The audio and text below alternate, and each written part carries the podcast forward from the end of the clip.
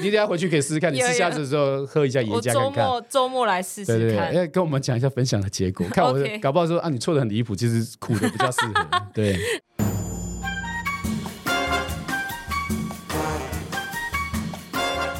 美食界的真相就在这里，准备好与我们一起品味、探索并挖掘所有关于美食、餐厅和海鲜的秘辛吗？请听《瞎聊厨房》。Hello，大家好，我是虾虾公主。你是咖啡控吗？每天没有先喝一杯咖啡就没有办法开始规工的溃烂吼。呃，我自己也就是这样，每天都要喝一杯咖啡。但是呢，咖啡真的有非常多的学问哦，不是只是冲咖啡，就从产地开始就会有非常非常多的知识。如果你是喜欢喝咖啡的人，那你今天一定要听这一集哦！让我们来欢迎十一盎司咖啡的创办人上。Hello，大家好，我是十一盎司咖啡的创办人暨执行长李贺。李贺，李贺，哇，这很很台派耶，就是直接讲台语。但你好像是从美国念书回来的。呃，是是是，因为我在美国常常吼，我就说怎么发音这个 Sean 吼，所以我就跟人家介绍说说，嘿是像，黑喜像，就发那个像就好了。所以很多台湾人就知道哦，因为他的过去就想，这个叫念姓吗？还是念什么？对对，很多人说，因为念姓的很多，我就一直想说啊，你就记得那个是谁啊？一起像，那就记住。所以其实有时候我在介绍，其实我最近也要开一个 YouTube 频道，就是说像迪林咖啡，就是像在喝咖啡的。那内容要讲什么啊？呃，我们除了介绍咖啡，还是会介绍就是咖啡店，然后还有很多创业的人。Oh. 对，因为我自己现在在台大念书，那我们有很多创业的同学，还有我自己同业的同学，呃，我们的就是一些朋友，那都可以来讲，所以我们其实蛮广泛的，不会只有讲像我就像你这样啊，也不会只有讲虾子嘛，对不对？嗯、如果从头讲到尾，从泰国虾讲到草虾，讲到什么虾，我想应该录几集就没有了。对对，所以我想应该会比较广泛一点的，讲创业，讲咖啡，然后讲就是对未来的一些期待的东西，这个也会讲，心灵的东西搞不好也会讲一些。我有咖啡，你有故事吗？这样。呃，是是是，就是请人家来喝咖啡讲故事，哦，好像蛮 蛮划算的，对对对，讲好像聊是非的感觉，因为咖啡一喝咖啡就会比较放松一点呢。对啊，但是你以前在一个很紧张的行业，金融业，呃、对，为什么？呃，就是我自己在国外念书，就是念 MBA 嘛，后来回到国内，其实最好找的工作真的是在金融业，薪水也不错了。对，所以我刚回到国内的时候，就去元大证券，然后当马先的特助，所以一直、嗯。就做了差不多两年，然后就再到 HSBC。其实那时候都是为了钱，然 后因为薪水就越换越高嘛。然后在外商的薪水本来就比较高，那所以我人生的就是工作这二十年前前十年都在金融业，嗯，然后后面十年才自己创业开，就是一样是咖啡。为什么是咖啡？呃，这个还蛮有趣的啦。就一开始，呃，我离开。正打算要离开金融业的时候，那时候我在想说，到底要做什么？所以我们就评估了早餐店，我们评估了手摇饮，然后评估了咖啡。那后来发现早餐店的物料真的超便宜哈！就我每次我每次说这个，我都要抢一下，因为其实我们不是要攻击早餐店的的业者，只是在台湾的业态就是长这样，就是早餐是非常物料是非常非常的便宜，所以便宜到我都不太敢用。所以其实可是会不会因为他们都是淀粉啊？因为三明治啊、蛋饼啊这些都是淀粉，所以好，那我举个例子好了，就大家常常吃的猪肉。呃，猪肉、猪排、猪蛋吐司什么之类的。呃，猪肉三明，呃，猪肉汉堡好了。嗯，对，那个猪肉汉堡在我们店的成本差不多是二十块到三十块。嗯，对，但是我们去那边买只要五块钱。所以为什么它要压？它是一个像山一样，而且里面还有红萝卜、芹菜，就是反正你喊得出来，青菜它都有，然后还要再压，因为它来的时候就像一座山这样，就你要把它压扁，然后一一盒就十片，就十个山头这样子。对，对，然后是非常非常的便宜啊，但我们怎么算就做不到这个价格啊？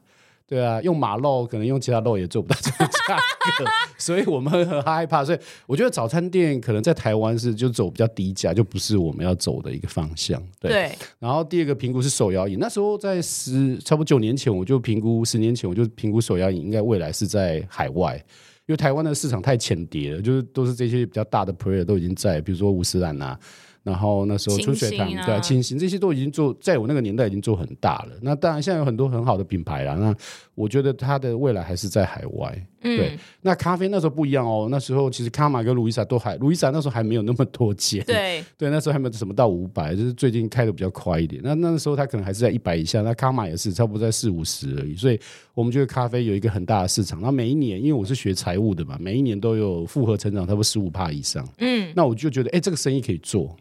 然后我又注意到我们的同事几乎每天都在喝咖啡，都在收集卡玛的那个就是隔热套，所以就是刚需很大。对对，你就觉得这些这这这女人是怎么了？每天都在给我拎咖啡，然后就每天都在收集。她说啊，这个隔热套拿去又可以折多少钱？我就说啊，那我就看到了这个一个刚需的存在，就是我每天都在喝。我说的是每天都喝卡玛哦，我也不知道他喝什么口味，因为。我以前还没做咖啡之前，我只喝星巴克，所以，所以我也不知道到底它的差别是什么。嗯、我我只会喝星巴克。我在美国也是狂喝星巴克，就是你就是看到星巴克就走进去就对。有差吗？台湾跟美国的？美国的星巴克还是稍微比较新鲜一点，因为看起来开场要开半个小时。没关系，我觉得很好。没关系，没关系。对，其实就是严的，就是其实美国的星巴克的咖啡，它的烘，它的烘的话是在东岸烘好，华盛顿 DC 烘好，然后就送到纽约港。嗯然后纽约港就是这是出出国出国的出国的对出国的纽约港，然后就啪啪啪啪坐船，然后到新呃就星巴克在亚太区的总部在新加坡，嗯，他会先到先到新加坡，然后再看每个哦，我到新加坡以后再看我要到日本的是多少，然后到再分流再分流对，然后再进到比如说台湾的船好了，就是从新加坡然后再进到台湾的，比如说基隆港，然后再进到。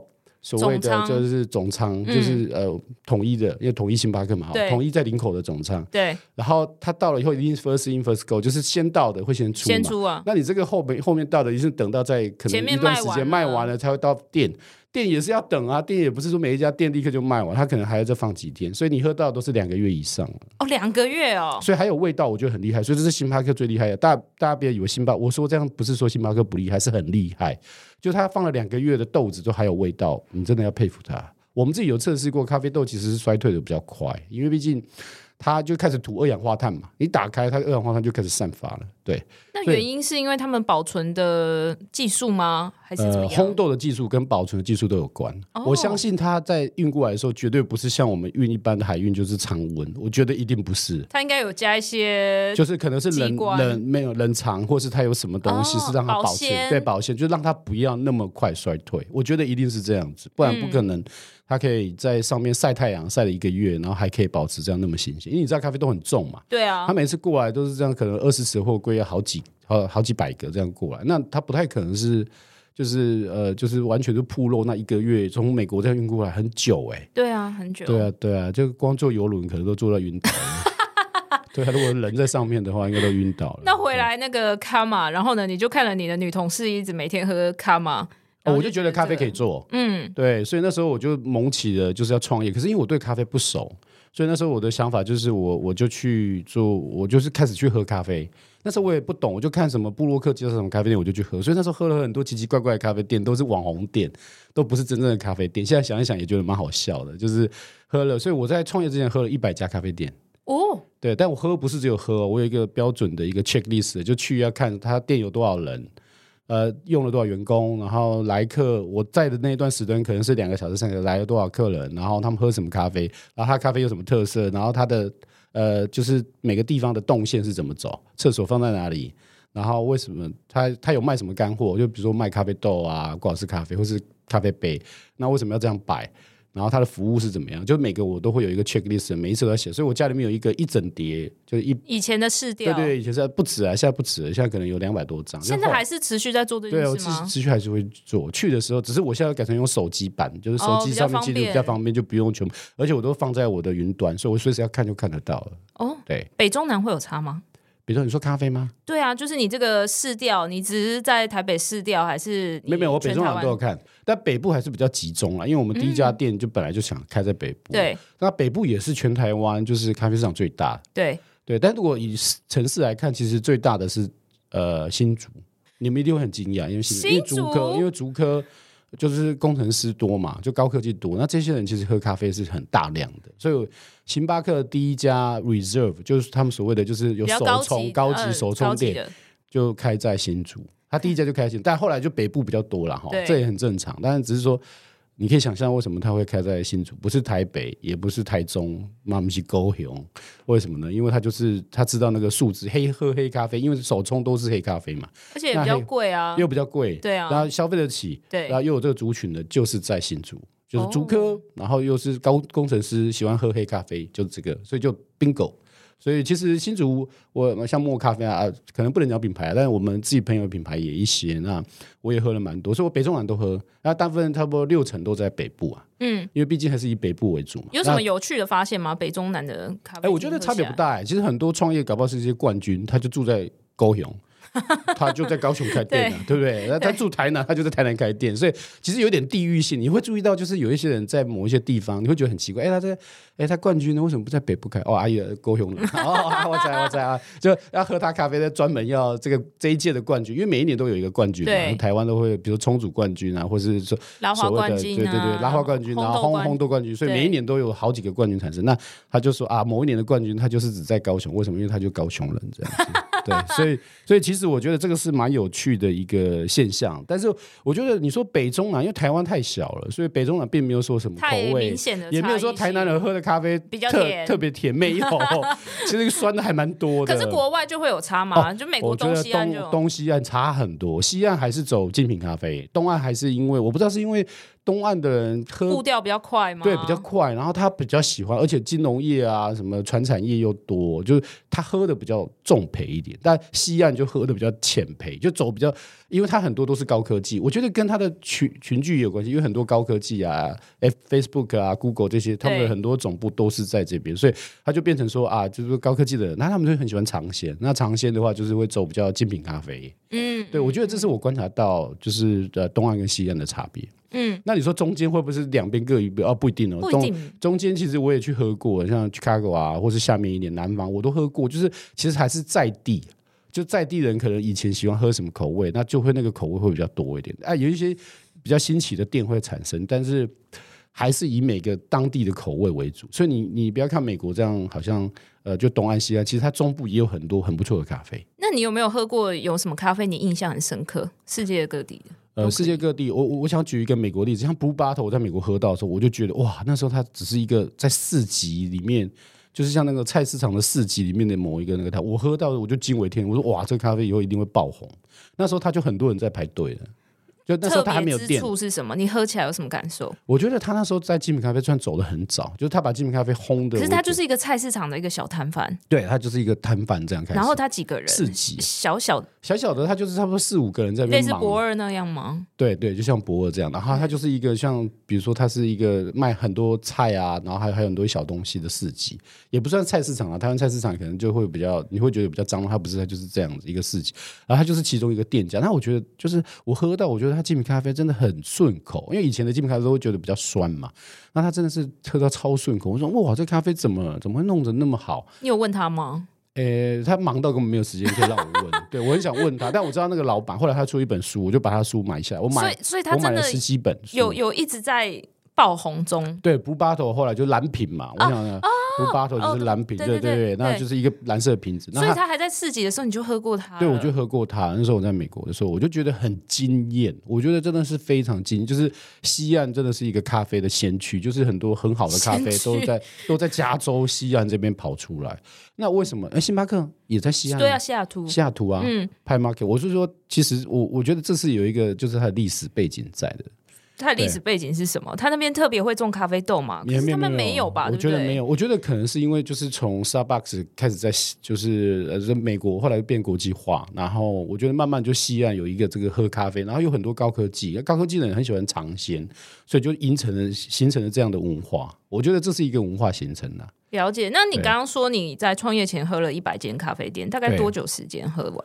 呃，半年我就喝完了。哦，半年喝完，你有你有给自己一个目标，就是半年我要喝几间这样？哎，我一年以后就创业了，呃，就就是说我我自己创了一个 lab，就是我研发中心。嗯，嗯，所以我那个半年说，我一定要喝完这一百家，我才知道我要研发什么。嗯、对，所以后来我就找了就是其他连锁店的店长啊，然后还有就是他们的储备干部，然后我还从德国呃挖角了一个就是蓝带刚毕业的一个学生，啊、呃，就是他刚毕业了，他已经在工作，然后我们就挖角他回台湾帮我们研发。菜单，那他过半年后他就回回德国了。菜单，你说店头的菜单吗？对对，那时候我们就想说，我们要跟星巴克竞争嘛。那时候我就 target 就是星巴克，因为我最喜欢喝星巴克。嗯、我就说，那我们做咖啡之外，要有一些轻食，因为星巴克的东西都是现场加热，那所以我们就做了一些轻食。所以十一盎司咖啡的由来，其实除了就是给你最好的咖啡之外，用盎司杯，那有一加一的概念，就是有一份现做二十英匙跟一份现煮咖啡这个概念在里面。对，所以我们取名的时候，其实一开始是以比较实体店面这个方向在取名。嗯，对。那呃，可是咖啡有很多不同的焙度啊，还有风味啊，你怎么决定我这个十一盎司就是要什么走向的？这一开始的时候，其实你刚刚说这个我都不太懂，我也不懂什么陪度啊，嗯、所以我就找了一个就是 Lance 老师嘛，哈，那他也是一些就是比赛的评审，那他自己也有店面，那我就找他，我说，哎，你帮我试一下我想要的咖啡。你想要什么咖啡？那时候我就还是以星巴克为主。那星巴克是深深烘焙，他就说啊，那个哎那个太深了啦。我说啊，对对，我也觉得太深，可能对身体健康不好。那时候也不懂，那我就说我们做中深好了。我们先从跟星巴克很接近中深，搞不好不要太不要有太酸的感觉，看客人试试看怎么样。那我们就开始试。所以那时候我我叫他试很多不同配方，试了差不多快五十几种吧。对啊，他都已经受不了。他说：“哎、欸，你你那个这不是没有，就说你你可不可以去找别人，好不好 找我？” 可是我们从那时候就合作到现在，我们合作了快迈入第十年了，所以这也是一个很好的革命情感。对，革命情感就是当初我找了三家，其实不止他了，我找了三家帮我测试咖啡，那其他另外两家差不多中间就放弃，说啊，你这个客人有点难搞。就有点像澳洲回来客人，然后他就说，他就说啊，那那没关系，就你就去找别人好了。那所以后来呢，我自己呢就觉得说我我还是要就是要找到我自己的味道，所以我们就用中深培的咖啡开始做。那因为为什么要做中深？因为很多客人喜欢喝拿铁，所以他加牛奶才不会太淡。对，如果中培跟浅培都会太淡。对，当然这几年有流行这样的咖啡，可是我觉得。就是呃，当你烘到中培跟浅培，特别是浅焙，我是非常不建议加牛奶啊。对，因为就很水啊。对，就是你会不知道在喝什么，对，你就喝不出咖啡味。对，可是有的客人还是会这样，我还是会尊重他。我觉得，因为每个客人习惯不一样，他就哎、欸，搞不好有的客人就喜欢水水一点，他不喜欢咖啡味太重。哎、欸，你不要以为每个客人都觉得咖啡味很重，有的有没有没有没有喝为什么会加牛奶？就是因为他希望咖啡味不要那么。有的人就希望说啊，我喝咖啡，但我又有牛奶。就有点像有营养价值的感觉，嗯，对，所以其实它不见得说咖啡一定要超重，对对，每个人的需求不太一样，对对对，我觉得有时候还是要看客人，这个还蛮重要的。那就决定了一个产品线嘛，一个产品风貌嘛？还是你们有做很多不同的系列，但是都是用中深焙的方法下去制成？呃，如果是以意式的配方的话，其实我们是以这个中深焙的为主。对，那后来当然有延伸很多单品咖啡啊，嗯、还有其他的配方的配方豆，但是这个豆子到现在都还在我们的架上，就是我们现在转型成电商了嘛。在架上上面严选生培黑咖啡，就是这一这一支，就是招牌招牌，到现在都没有改过，就跟星巴克的那个派 Market 它的那一支一样，到现在都没改过。就是我到现在连里面的配方我都没有改过，到就是到现在。那这个也是中间有一个，就是去跟客人，因为我们我们这五年来这实体店面有二十五万的来客嘛，对，那这来客我们就发现到很多客人都会问我们说，哎，你的咖啡会不会酸？那这是就是开启我们的契机，就是后来我们做电商，我们就做我们的主力就叫做不酸的黑咖啡，就不酸的咖啡。嗯、为什么？因为其实大家会看哦，精品咖啡走的比较酸，没错。可是精品咖啡其实在这个市场只占二十趴，虽然它成长的很快。可是大部分八成人还是希望能够喝到的是不酸的咖啡，不管是中杯或是中深杯，因为浅杯就比较容易进行酸。不管是什么样的豆子都一样，这是只是一个就烘豆的，就是它的反应就是这样子出来。所以，所以喜欢喝酸的人，或者是不讨厌喝酸人，算小众哦。哦，所以大部分人都喜欢酸，不喜欢酸的这个感受。他喜欢的可能是你有点酸苦平衡，但是如果你都是酸的，他会没办法接受。我要跟你讲，一喝下去就是哇，这也太酸了，这不行。诶，其实也也不会酸到像柠檬，大家不要想象。但是它它的它的酸法就有点像你一般喝到哈咖啡不是会苦吗？可你一进去就是会酸的话，然后后面其实我喜欢酸，我现在慢慢也喜欢酸，就是因为后面有回回甘，我就喜欢。如果是纯粹就是酸到底，我也不是很喜欢。嗯，对，因为我觉得是每个人喜欢的东西。可是我还是以客人为主啦，就是客人不喜欢这样，那我们所以你看我们的客群很明显，从以前到现在，即使实体店到电商都一样，就八成都是喝不酸的。但是我们有一只叫做耶加雪菲，我们特地把它，哦、我们把它特地烘到浅，然后它接近快中背的时候就赶快停掉，就是让它下豆，嗯、就说它其实没有到中背，可是它也没有到那么浅背，嗯，所以这一只豆子是我们现在酸的卖的最好，也是只有唯一一只啊，所以二十趴都来自于这，哎、嗯，这量很大哎、欸，因为其他的话是有四只哎，那这个只有一只而已，所以它一只独撑大梁二十趴还算很大。所以我就说，我们在做这个就是客群区分的时候，其实会这样，就你不可能所有的客人都来自于你的 TA 了。我相信卖卖虾子也是一样的，对啊，对也有可能不是不只是吃虾子，他搞不好也平常是吃海鲜或者吃别的东西这样。有啊，他们都吃干贝啊、螃蟹啊什么之类的，对对对，然后再轮到虾子就对。哎、欸，特别是男生这个市场其实不不是很容易攻哎、欸，嗯、因为男生不喜欢剥壳。对对，所以他们如果男生呃。就我们来说，就是喜欢吃虾的男生，其实要么就很爱，要么就是我完全不要，不要就是很两很两极。你吃虾吗？我吃啊，我吃啊。那你剥壳吗？你爱剥壳吗？嗯，我我还好，都是我老婆剥的，所以我还好。我吃。越越讲越小声。对，如果我自己剥的话，也不是很喜欢吃。所以可以出一个产品，就是帮他剥好的虾子吗？就虾仁啊，就虾啊，对，就是虾仁。对，我在想有没有一个产品是可以有虾头，然后虾子身已经是剥好了，然后就直接给他煮或什么 whatever。没有，我只是随便乱想而已。可以，可以有一个预处理就可以了。那回回过头来，你觉得十一样子到现在就是有符合你那当初创业的时候的想象吗？你说想象是指说当初，说不定你那时候创业的时候会不会有一个蓝图，对于你的这个创业或者这个咖啡品牌？哦、那因为你到现在不是也十年了嘛，它有越来越靠近嘛？还是有偏掉，还是怎么样？嗯、我蛮好奇的。哎、欸，应该是跟初衷是蛮靠近，就是我们提提供幸福的咖啡，这个蛮接近的，对。但是跟蓝图是。差蛮远的，因为当初我们也是要开连锁店，我们我们我们那时候其实很单纯，打败星巴克这样。对对对，我们我们那时候想说啊，一家店反正就赚十到十五万嘛，那个很单纯，然后十家店就一百万，所以一百万应该够生活，然后可以打败一些星巴克某一些区域的店。我们那时候是想说要要这样做连锁，现在以十家为目标，然后接下来再开到可能五十啊，然后到七八十到一百这样子，然后最后可能会有就是如果有有做的比较好的话，那我们再往国外发展这样。那歪掉的原因是什么？呃，因为疫情。因为我们就碰到疫情，就二零一九的 COVID 那时候来的时候，台湾还不是很严重。可是那时候我从我美国的朋友，因为我那时候在我之前在美国念书，所以他就跟我说：“哎、很严重。”他说现在医院几乎都找不到什么呼吸器，什么巴拉巴拉。我说：“哎、怎么那么夸张？”他说：“就几乎是会全全家都会得到。”他说：“有一个得到，全家都会得到。”然后他说：“老人家小孩都很重病，都都需要到医院去，特别是老人家。”他说：“老人家。”那我那时候就觉得这样不太对劲，然后我就看了一下我们数字。那时候虽然 COVID，其实台湾那时候比较慢。二零一九 COVID 其实它是等到美国对二零年才开始，然后二零二一才封城嘛。对。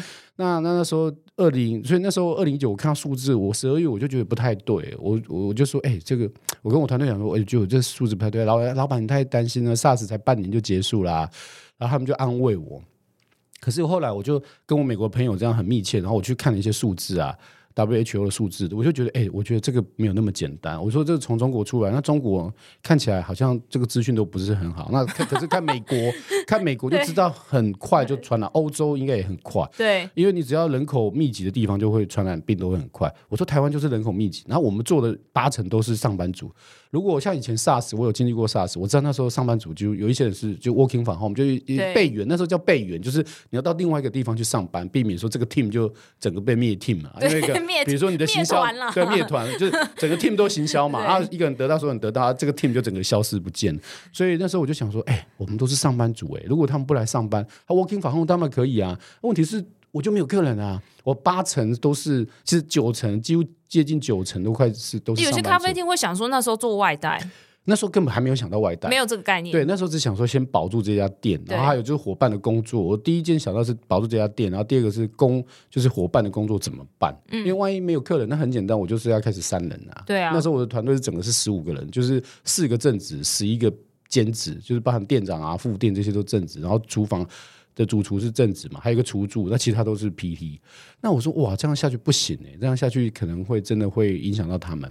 那我就赶快去做一个动作，就是我们就问一下说，哎，如果是这样的话，我们合约到什么时候？哦，我们合合约，我们的那个房租约已经快到期。我说、嗯、啊，那这很完美的时间点，我就跟房东讲说，哎，我现在我我我我觉得这我觉得这个 COVID 会很严重。他说啊，那也没啦没啦，他就一直跟我讲。我说未来会很严重。那我现在这样好不好？我把店，我帮你找一个人去经营这家店。那可是品牌我要。那我我看这家店有没有人要。如果不要，那我合约刚好顺便到期，我就顺便结束掉。嗯，对。那那时候我的想法很单纯，就是伙伴就全部跟着我去做，后面不管做什么啦，因为那时候还不知道后面要做什么。那所以说那时候就是想这样想，不过后来就发生了，就是呃，整个就是我们找了三家店嘛来谈，后来就卖给了一个就是早餐连锁店，嗯，那他出的价钱是最好，我们就卖给他。那有一些伙伴就过去那边，差不多有一半。早餐店出的价钱最好，对，对，让我联想到你刚刚说早餐店，我们一直在拼不转，所以我就说我们没有，我们没有在说早餐店，因为他们要做三代店，然后那因为我跟那个早餐连锁店的那个就 CEO 我也跟他蛮熟，所以后来就是因为透过一些机缘介绍，然后就透过这样子就了解了说啊他们。也要做三代店，刚好我们的店型很适合他们三代店，所以那时候我们差不多在隔年的一月就已经把店就处理掉，嗯，然后伙伴就跟着，就有有一些伙伴就去，有一些就离职，那有一些就跟着我们去做电商，因为我就想说，哎、嗯。欸，我有十一样是咖啡，我又做过咖啡，我又了解客人，那我要做什么？我们手上有这些二十五万来客，我们有他们的资料，那我们可以做什么？所以后来我就说，那我们转成电商好，所以我们就做数位转型，嗯，这是我们转成咖啡电商一个非常非常重要的原因，就是疫情。然后，因为我们有这样的 know how，我们有这样的那个，就是整个呃客群，那所以我们就把一些店里面客人就转到就是电商。虽然后来这些客群其实差不多，我自己看了一下，差不多百分之十到二十有留下来，其他八成都走，因为很多人是为就经过你这家店。或是他可能刚好就路过，所以很多路过客，那路过客就比较难留下来，因为他他需要的是一个实体店，他他没有办法就从电商上面去做，使用者可能也不一样啊，对，完全不一样。所以你可以知道为什么只留十到二十趴，我觉得这个比例已经算我已经算很高了，我觉得算很高了，哎，对我算很高，啊、我就觉得还蛮开心，就是至少客人还支持我们了，嗯、虽然他可能。买的量没有像以前那么大，因为以前有店嘛，他可以住在店里面。然后他现在说啊，那我买你的干货，就是像挂耳式咖啡、咖啡豆，那我就是可能一年买个一两次这样。但至少他还在的。对对对，然后就这样东山再起。呃，也没有东山再起耶，做做电商没有吗？我觉得很惨哎。可是可是那个时候是第一电商刚蓬勃哎。呃，没有，刚开始做，因为我们不知道电商怎么经营哦，我们都以为就是说啊，反正弄个官网，然后就有人会下广告哦，对，然后就会跟以前一样，砰，就会爆发。其实也没有，就是一开始的时候，一天，我我那时候最惨是一天一张单都没有。嗯，我自己出去外面卖咖啡都不止这样，对我我去外面搞不好找我的朋友或者找一些路上的人，我都我因为我我是很会销售的人，就是可能一天我都可以卖十几张单。可是因为这个一家公司不能只靠我老板，我相信。我相信就是夏夏公主也知道这件事，就是需要很多不同的人去帮忙，所以我们那时候一天网络一天都不到一张单，所以我整个吓到了，就三个月哦，就持续三个月，我们投了广告还是没有用。因为你在网络上，你是一个不知名的品牌嘛。以前是我是请我的秘书，其实我们在网络上有做过，就是请我的秘书啊去做这些操盘的部分。那后来我就自我就说不行，我就自己跳下去操盘。所以我做了两件事，第一个我去参加的就很多电商的聚会，嗯，我就从我一个朋友，然后去参加很多电商聚会，我就问他说：“哎，你们到底怎么做啊？”然后就为什么我做会做那么烂啊？这是第一个做的。第二个，我们还是要做人员的变动。所以后来其实我们这些伙伴没有办法跟我们，也是有原因，就是因为我们真的没办法养起他们。就是我们找了那么多伙伴来，就业绩那么烂，可能不要说养一个人啊，这个光养可能整个公司的租金都不是很够。那我想问，就是你刚刚说问了其他朋友，就是为什么我们电商做那么烂？有总结几个原因吗？呃，我我觉得从现在回推去看那时候是三个原因，我觉得最重要是三个原因。嗯、第一个就是我们不知道电商的逻辑，因为以前开店面会有自来客，对，就是他路过客，对，可能四成是路过客，六成，所以其实你怎么做再怎么烂，都会有六成的熟客在。对对，可是网络不是这样，网络是完全都要导流，就是你要流量，流量都是要用钱买的。对，流量用钱买，然后流量就等于是金流。那时候我还没有这个概念，我想说为什么要这样？反正我客人都自己上网买。那真正的熟，像我们以前的熟客，他也不会买那么多，因为他需要是有个地方坐下来，所以他只是一第一次、第二次帮你做。公关这样子啊，就帮你买一下，后面就没有了。对，所以我的订单就变得很不稳定。那所以我觉得第一个原因是，第一个我们不了解电商的经营的，就是整个背后的逻辑是什么。那第二个是因为我们的品牌在在电商，就等于是在网络上面不是很有名。嗯，因为你刚开始做嘛，所以客人根本不知道，他会怕你是诈骗，因为那时候诈骗其实也已经越来越多了哈。那这几年是非常的夸张。那第三个，我觉得是我们那时候在做数位转型的时候，其实没有把所谓的数位工具，什么 Lite 啊，或什么呃，或是其他的 IG 啊，其他的工具，我们并没有用得很透彻。我们就只是想说，哦，有一个网站就可以卖东西了。嗯，所以我觉得。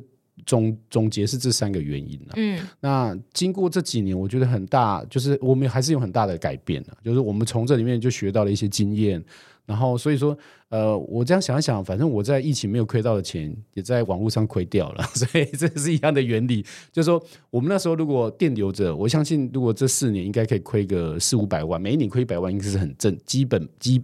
标标配标配标配，因为我很多像这这四年来咖啡店关了上百家了，我、啊、我想我我都看了，还尤其是朋友的店，我就问了一下数字，我就差不多知道哈。那所以我们在网络上也把它亏掉，因为等于是我们就下了很多广告，是无效的广告，然后也不是你的客群，学费啦学费，对，就学了很多学费。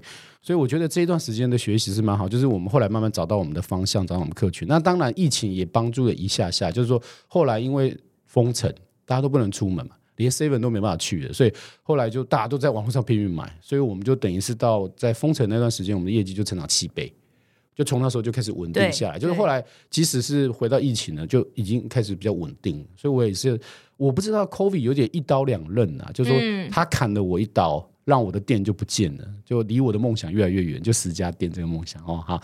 那可是他另外一方面，他也帮助我在电商的经验，另外一个领域，对，另外一个领域。所以我们现在慢慢的，呃，我们现在就疫情比较就趋缓了以后，那现在现在很少人在讲 COBee 这件事。那我觉得已经回到就是基本面，就是看现在的经济状况是长什么样子。那我们慢慢的也会未来会不会直接开一家店，因为这样太慢，我们可能会合并一些比较小的品牌。就变成一个实体店面，那我们现在网络有一有一只脚了嘛？那实体店面再加上去，所以 OMO 也是我们的强项，就是就是 online 跟 offline 这个合并，未来也是我们会做的方向。你刚刚有说，你希望什么样子带给别人的感受是喝呃幸福的咖啡吗？是是。那你觉得什么时候喝咖啡是最幸福的事情？哎、欸，我觉得其实这个定义每个人都不一样。像有人是在对你来说，我觉得是早上。我早上觉得一定要喝一杯咖啡，我才会有那种幸福的感觉。你知道我一天吗？呃，没有没有，我都喝黑咖啡比较多。嗯，对，夏夏公，给你猜，我一天喝多少咖啡？老高说一天可以喝到四杯黑咖啡。呃，如果是中杯，差不多三杯了，这是卫生署的数字，嗯，就是三百毫克的那个，就是它的咖啡因。这样三杯，一杯三百毫克，三杯就要快要一公升了，哎。呃呃，没有啦，就是三杯是三百，对，三百。很多咖对，每每一每一杯是差不多一百呢。对，那对。你觉得我一天喝多少？十杯一公升，哇，真的差的好准，差不多十到十五杯了。我一天有喝到那么多，因为我每天除了喝我自己的我们家的咖啡，那喝以前就我每一个每个时间点的咖啡都会留下来嘛，比如三个月前的挂耳，然后又有不同的口味，所以我都会喝一年前的，或是呃，就是还有我们的咖啡豆啊，我都会喝。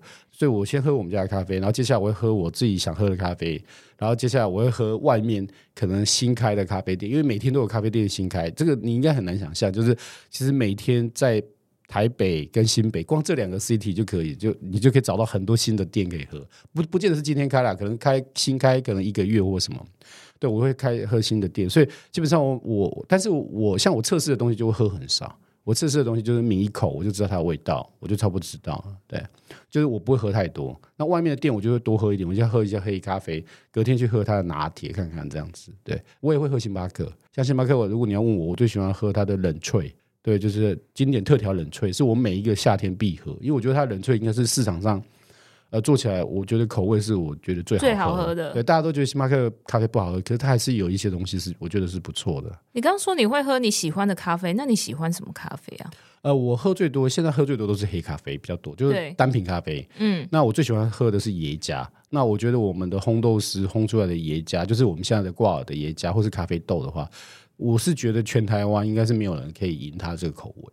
好想要立马喝喝看哦！有刚刚有送了，等下回去，等下下一档就可以先试啊！我跟你讲，对对，挂耳咖啡就这样，就你就打开，然后用两百 CC 的热水，马上就可以喝，它方便了，所以你也不用去管它什么哦，什么新不新鲜啊，或是什么用什么热，不用，你就只要它够新鲜，你喝起来就好喝，真的。现在好像有些咖啡它不是用挂耳的，它是用很像茶包用泡的那种，对对，有差别吗？啊，我们我们也有做，我们叫冷热泡咖啡，那外面一般叫浸泡式咖啡。对，这个咖啡有个特色，就是它先磨嘛，然后它做成很像茶包一样，所以很方便，所以你泡。但是它有个特色，就是它会比较偏淡一点。就是说，因为它第一个它没有氮气嘛，它磨成那个粉那个样子可能没有氮气。然后第二个就是它只要是中焙以下的都会偏超淡，所以这种咖啡，因为客人都会以为是茶包都泡很多，还要二冲三冲。我想说，哎、欸、哎、欸，这不是这不是 David 哦，对不对？不是茶叶，但是不能这样泡。但是我的客人就会冲二泡，就跟我说，哎、欸，啊、怎么没味道？对对，没有味道。他说啊，因为这是咖啡。那所以说，基本上呃，现在这个是非常流行，其实已经流行两年了。所以我们卖，啊、我们从前年开始卖就卖的很好。那这几年，今年因为比较竞争一点，所以就稍微数字没有那么漂亮。可是我觉得明年我们还会推一个新的口味，应该会做得更好。对，但是这个这个咖啡我建议就喝中深杯以上的，不要喝中杯以下的，因为不然会太淡了，会非常淡，不是不是会太淡，就是对，因为你都不知道那咖啡可能它原本的味道也跑不出来，我只能这样说，因为我们有测试过啊。那还有一种东西，最近我发现的咖啡浓缩液。一秒钟让你可以喝到黑拿铁，哎、嗯，三秒钟让你可以喝到拿铁，你知道这个吗？哦，我知道，我知道这个 Coffee In 也有出了。我我这个 Coffee In，因为 Coffee Henry 也是我们朋友嘛，所以他有出这个，我们也有买过。对、嗯、啊，他这其实很多是在日本，这是日本的技术吧？对啊，日本的技术，这日本技术从日本做。然后呃，我我觉得因人而异啦。如果你觉得其实他卖的还不错，对，那我个人是觉得他的咖啡味道我我还可以。好，这样这样应该。Henry，你知道我意思吗？哈哈，对对，就是说，我觉得我还可以，但很多客人可以接受。嗯，对，我觉得这是看客人。但是求个方便吧。对，就方便，他就倒出来嘛，他就这个咖啡，然后加个热水就变黑黑咖啡，咖啡啊、加牛奶它就变成一个拿铁。嗯，对，但我就我我自己个人觉得我可以接受了。那你们有考虑出那个吗？Nespresso。哦，有有有，有咖啡机叫咖啡胶囊，咖啡胶囊对，在在美国的话叫 K Cup 啦。我们现在就是因为我们明年有要规划去美国，所以我们有正在找 K Cup 的。台湾的代工厂正在找，然后台湾做得出来哦，有这个机器设备，有有有做得出来，对啊，所以你放心，还而且他们还做的蛮大的，所以说我们基本上也是希望能够透过这样，能够除了切入台湾市场，也能够切入美国市场。台湾的咖啡市场在世界上是有竞争力的吗？我是说，可能呃软实力啊，或者是栽培啊、种植啊，因为我知道中部阿里山一带都有种咖啡，对，云林。也有在种咖啡，这个在台湾的咖啡在国际市场有没有什么嗯可可以可以为台湾争光的地方？哦，我跟你说一个数字好了，就是阿里山咖啡这几年其实是台湾最夯的咖啡。对，哦，那从周竹远啊，然后到呃七叶山庄，就是我我这这几个就是我自己还没蛮喜欢的那个阿里山咖啡。那之前做过一个就是 PCA，就所谓的竞标豆，台湾的哦，嗯，包含 Blue Bottle 啊，包含星巴克，包含日本很多业者，还有中国，然后欧美的一些咖啡业者，他们都来竞标我们的豆子。嗯，我跟你说一个数字好了，就是我记得有一个最贵的是一千块美金，三万，三万块，对，一公斤，这是很很很贵的吗？对，这很贵。就是说，我要跟你说的是，台湾的咖啡水准现在是做的很棒。那台湾的咖啡有个特性哦，如果你跟我一样喝那么多，就是从你刚刚说的，然后古坑，古坑是很久以前的，现在比较没有那么流行啊。从阿里山到南投，然后到屏东、花莲，其实这个都很多在东部嘛，哈，或者在阿里山，因为它需要的环境就需要高山嘛，哈，所以这些一定是沿着山种的。那台湾的咖啡都有个特殊的风味，就是说很多都带有茶味，茶味。对啊，我是所以我跟大家讲，为什么会有茶味？就是说，它除了其他的原本，它可能是从国外引进的嘛，像 S L 三四，这是台湾最常有的日本人引进的一个品种。那它有茶味，是因为说它当初来种的时候，台湾很多地方种呃咖啡地方很多以前都是种茶。所以它会整个到你的当地的风土里面去吸收它当地的东西。Oh. 所以你知道为什么在非洲的咖啡很多都是有柑橘味？对，非洲没办法种茶嘛，它、啊、也没办法种其他水果，没有西瓜嘛，它只能种什么柑橘？因为什么？就是这柳丁这些橘子类比较容易在干燥的地方生存嘛。对，然后他以前种啊，后来他种咖啡，所以为什么会有柑橘味？就是它除了原本的那一种，就是它的咖啡种本来就是这样子的味道之外，它还会去吸收当地的风土。对，所以这是为什么我喜欢喝咖啡，因为你既有不同的咖啡，你就可以接触到全世界不同的风土。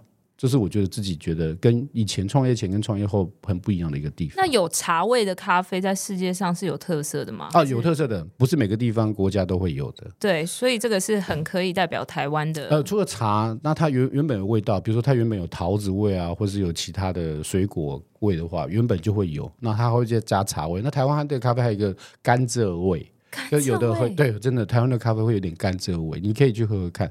就是如果你有去呃台北车站，我会推荐你去 Coffee Two 喝看，他们有很多的台湾咖啡，然后里面都很有特色，真的相信你会喝到甘蔗啊、茶味啊，然后很多你想象不到的味道。你还没有创咖啡这个产业之前，你喝星巴克的时候，你真的知道那些讲什么什么风味的人到底在讲什么吗？完全不知道，完全不知道，做了咖啡才知道。对，完全都不知道。你你怎么去记住这些风味？就是因为喝了一百家？不是哎、欸，因为其实你有特别去学。呃，我我自己有金杯的证照，Golden Cup、嗯。那其实，在金杯的时候，他教教你的是比例。那可是因为我们除了做呃，我除了金杯之外，我还会去 cupping，就是杯测。所以我喝的咖啡应该超过。应该超过一千只了啦，到目前创业到现在为止，所以就是 database 很很多，对对，就很多。所以我是一个很财务的人嘛，所以我都是会把这所有东西记在 database 里面。就我喝到这个味道，然后这地方为什么有这个味道，然后就是我们会透过我们有闻香品啊，在在我们自己行呃行行内的话，就是会有闻香品，也会有一个不同。瓶子里面味道说啊，跟你咖啡味道是相近的，就是你闻的时候，其实但是味道还是有差别的，只是说咖啡会跑出不同的味道，是透过呃除了原本它的品种之外，就透过烘豆的方式，然后是说它发酵的方式，就是呃发发酵就是它做那个日晒啊或者水洗，现在最近很流行就是蜜处理，那它就会很多发酵的味道，嗯、所以其实它是透过这种方式去带出不同咖啡的风味啦。咖啡一定要配什么样的东西才会搭吗？还是你觉得所有东西都是百搭的？我觉得咖啡都百搭哎、你看，像我以前在我们开店的时候，就是他早餐也可以喝。中午配汉堡也可以，那晚餐可能有一些人吃比较口味比较重的，他也是可以喝。只是看你晚上，有的人是担心下午，像我们下午卖最多都是茶，不是咖啡，因为很多人怕睡不着、啊，对，都怕睡不着。但我还是有遇到客人，就是晚上，因为有的人晚上要上班啊，对，有的可能上夜班或什么，他就需要喝咖啡。所以其实每个人的需求是不一样的。那搭配泰国虾，推荐什么样风味的咖啡？哦，光这个哈，我。昨天研究了很久，昨天上网光查这个查了我一个小时，把我搞死了。就是说我自己在那边写台大作业之后，我想说，哎、欸，我来看一下那题要配什么东西。我想啊，这不是这不是白酒吗？这是配酒，所以我我发现他配白酒会配配一个叫呃呃 Black Sauvignon 呃 Sauvignon Sauvignon 嘛，对不对？Sauvignon Black。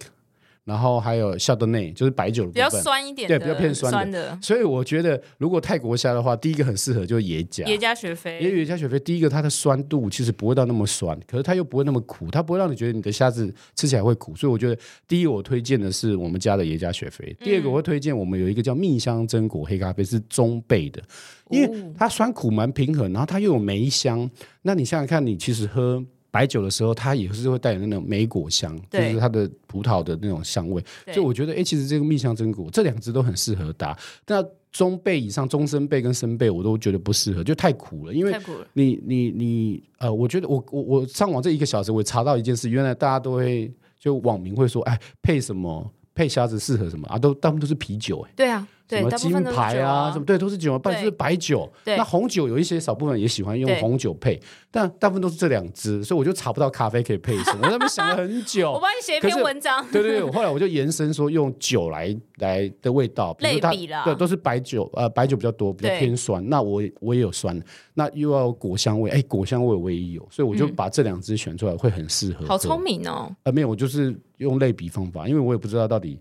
真的是这样，因为我我自己在吃虾子的时候想一想，我都喝可乐比较多。对啊，其实我也没有，没有想说要，我也很少配咖啡，所以你这个题目我就想说跳通，哎，真的跳通。还有我这边查了一个小时，就出来都是啤酒，什么饮料最适合啤酒，啤酒，啤酒，啤酒，不然就白酒。哦，喝这是配海，但是白酒他们都是介绍配海鲜，然后反正虾虾子也是海鲜的一种嘛，蛮合理的。你这是用逻辑推，对，我是用逻辑推的。希望你等下回去可以试试看，你吃虾子的时候喝一下盐加看看。我周末周末来试试看，哎，跟我们讲一下分。分享的结果，看我的搞不好说啊，你错的很离谱，其实苦的比较适合。对，好，那未来你们公司就是 Seance 有没有什么新的展望？嗯，可可以来跟大家分享一下。哦，好，我们二零二四会有两个很大的计划，第一个叫品牌再造哦。今天夏夏公主有拿到我新的名片，哦，这是全台湾第一个，哎，没全世界第一个名片，对，也是改版后的。以前以前的名片不是长在以前就是一个橘色哦。那我们明年就是有一个很重要品牌再造，为什么要做这这个事呢？因为我们的品牌明年要迈入第十年。那我觉得第十年对一个品牌来说是一个很大的关卡，所以很大的关卡就是你的品牌其实有点老化，你可能从 logo 从第一年就用到现在，对，所有的包装你看到的像手手提袋都从那个时候啊，旁边都还有汉堡什么其他图案，所以我今年就跟我们的品牌设计师说，我说，哎，我觉得我们品牌有点老化，然后客人的确也看得出来，就是都是固定的这个客群，所以我们要做一些比较年轻的客群，所以我们要做品牌再造。我们品牌再造有两个重点，第一个就是我我会带进一些新的元素，就是说除了我们。橘色，因为毕竟橘色，呃，那个路易莎也在用，我觉得太像。我说我们要带进其他元素，所以我们就带进其他元素，除了金杯，所以我你看到我们那个名片上面是杯子，以前都白色，现在就改成就是我们会用金色的杯子去做哈。然后第二个的话就是我们要带进客人，我说客人就是我们最重要的，我相信夏夏公主也是这样觉得，因为客人会买单嘛。所以我其他的酸民什么那个我都不是很在乎，或者我。其他的有一些的建议，但我最听的就是我的客人，就是每一次他们客服留下一些建议，我都会听，我每天都必听。除了看的数据之外，我每天像电商，每天都要看数据之外，我第二个看的就是客人留言，还是客人的抱怨是什么，我这是必看。所以我们就找了三个颜色，就橘色代表我们原本说的新鲜，金杯就代表说我们是就是以金杯的标准，那第三个白色就是带进说我们是一个白纸，客人告诉我们什么，我们就要做什么。所以，我们用代进这三个，这是品牌再造哈。那当然，我们会改 logo，我们会改呃，logo 不会有太大的变动，但是有一些就设计物会做一些变动，然后网站也会做一些变动。那我们的客群也希望能够找到三十五岁以上的，就是喜欢咖啡的。那为什么是这样？因为现在很多便利咖啡嘛，就很多人是喝超商的咖啡，他喝完以后他就想进阶。那你不可能一下就进阶到首冲，相信我，你不会一次就到亿计了哈。因为第一个价钱你也买不起，因为可能一杯就是四五百块，买一半可能是上千块。那你可能会开始做，就是先开始喝。就是所谓的挂耳咖啡，哎，我先试艺伎的挂耳可以吧？嗯，对，所以我觉得这是一个很好的入门。那我们找的也不是小白，就是你以前都没喝过咖啡，不是我挂耳的，所以我找的是有喝咖啡，然后想要进阶的话，就是买我们十一样式咖啡。所以我们希望把年龄层，我们现在是平均差不多四十五岁到六十五嘛，就是 range 还蛮大的。那这个跟以前店里面客人很像。那可是我现在就慢慢希望把它降到三十五，到能够到差不多。六十岁左右，这样是可能是我们一个蛮大的 range，因为喜欢喝咖啡的人蛮多的。那我们就希望透过我们的咖啡，能够带进更多的呃喜欢我们的客人。那我们可以做更多的创新，这样子，这是第一个。那第二个，明年我们要进军到美国，明年是我们的国际元年，因为美国是全世界最大的咖啡市场。呃，全世界咖啡市场一年是有一千两百二十亿，那美国就占了十二趴，所以你可以想象说，哦，它。它可以做的东西很多，所以我们明年想要透过空军，就是透过网络的方式跟亚马逊合作，然后进到美国市场。那后年我们会进到日本市场，日本是全世界第三大市场。讲到这样，第二大要不要猜一下？第一是美国，韩国很接近，但是它不在亚洲。第二个给你猜，第二是巴西，大家很难想象，这是咖啡协会给我们的资料哦，哦。那这是为什么？因为巴西生产全世界除了除了越南之外，是生产全世界最多的商业豆。有点像台湾生产茶，所以台湾人怎样？很多人都喝茶，对，一样的道理。所以它很多巴西有很好的豆子，但是它商业豆最大量，对，所以很多当地人都喝他们很便宜的商业豆。嗯、他们国家的精品豆都卖到美国去，去对，都大部分都遇到北美市场，一般都是北美，因为它北美最近，然后成本也最低，因为它运过去就一趟就到了嘛。所以就比到欧洲或到其他国家去烘还便宜很多，所以它其实它主要的精品豆都到美国去，所以美国会喝到很多巴西豆，就是这样哈。那所以说我们的明年就是国际元年，我们先切入美国市场，那我们了解他们当地人的需求以后，也许我们也会开实体店面。那接下来就会进军到日本，也是透过，所以我们的未来国际化的方式都先空军，先走网路测试口味，然后确定了口味以后，我们就会开始做实体店面。就是 offline 的部分，就 online 跟 offline 都是我们的强项，那我们就是用这种方式做这样子。那今天非常谢谢十一样子咖啡的创办人 Sean Sean 谁？Sean Sean 来分享。那如果喜欢这一集的话，欢迎订阅下流厨房并帮我们留下五星好评哦。下次见，拜拜，拜拜。